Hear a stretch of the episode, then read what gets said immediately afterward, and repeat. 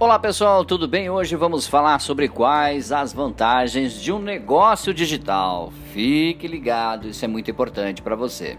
Com o atual crescimento do mercado, muitas são as vantagens do empreendedorismo digital, principalmente se compararmos esse tipo de negócio com as empresas tradicionais. Primeira vantagem: custo inicial mais baixo.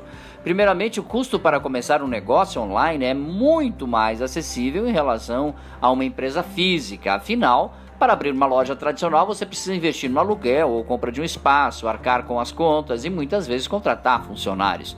Em contrapartida, para começar o empreendedorismo digital, os únicos investimentos necessários são o seu tempo e uma plataforma de tecnologia. Inclusive, existem plataformas gratuitas ou de baixo custo para você testar, e também opções mais sofisticadas que, mesmo assim, geralmente são as mais acessíveis do que os custos de um negócio físico.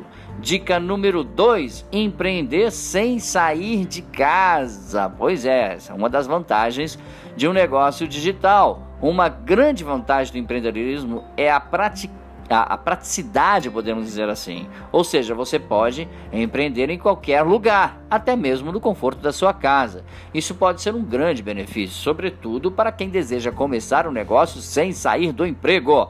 Mas também é uma ótima alternativa para quem saiu do trabalho e guardou uma pequena reserva para investir no digital, tá bom?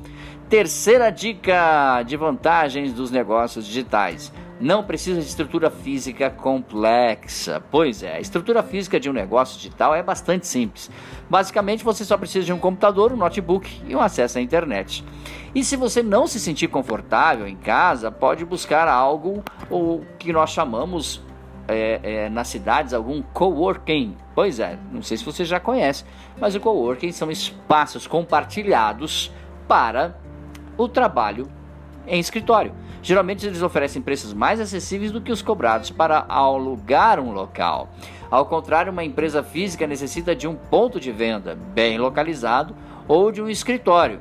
Ainda é preciso considerar todas as despesas decorrentes disso, eh, desde contas a pagar até funcionários e serviços de manutenção, tá bom? Dica número 4: capacidade de alcançar mais clientes 24 horas por dia. Pois é. Por fim, o último ponto mas não menos importante, é a escalabilidade do negócio digital. Como escalar o negócio digital?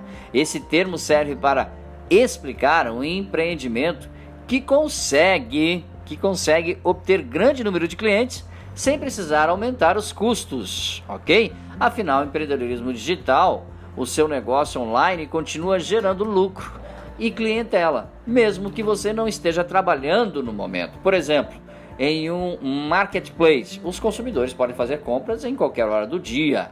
É, já uma loja física, há, é claro, uma certa limitação de tempo, espaço e horário, tá bom? É, eu vou compartilhar com vocês, né, é, já em um próximo programa, os tipos de negócios do empreendedorismo digital. O importante é que você sempre fique atento às oportunidades de um negócio digital e é claro que você pode levar em consideração o grande tempo dispersado, vou falar tempo, é investimento, capital para um negócio físico e para um negócio digital.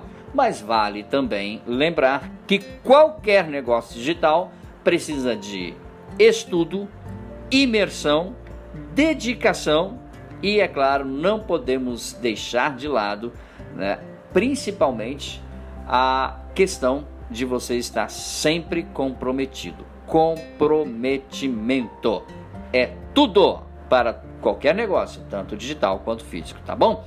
Mais dicas sobre marketing, podcasts e vídeos você encontra no nosso site. Dá uma visita lá, vai é, dbmarketingdigital.com.br. Um grande abraço, até o nosso próximo encontro. Tchau, pessoal.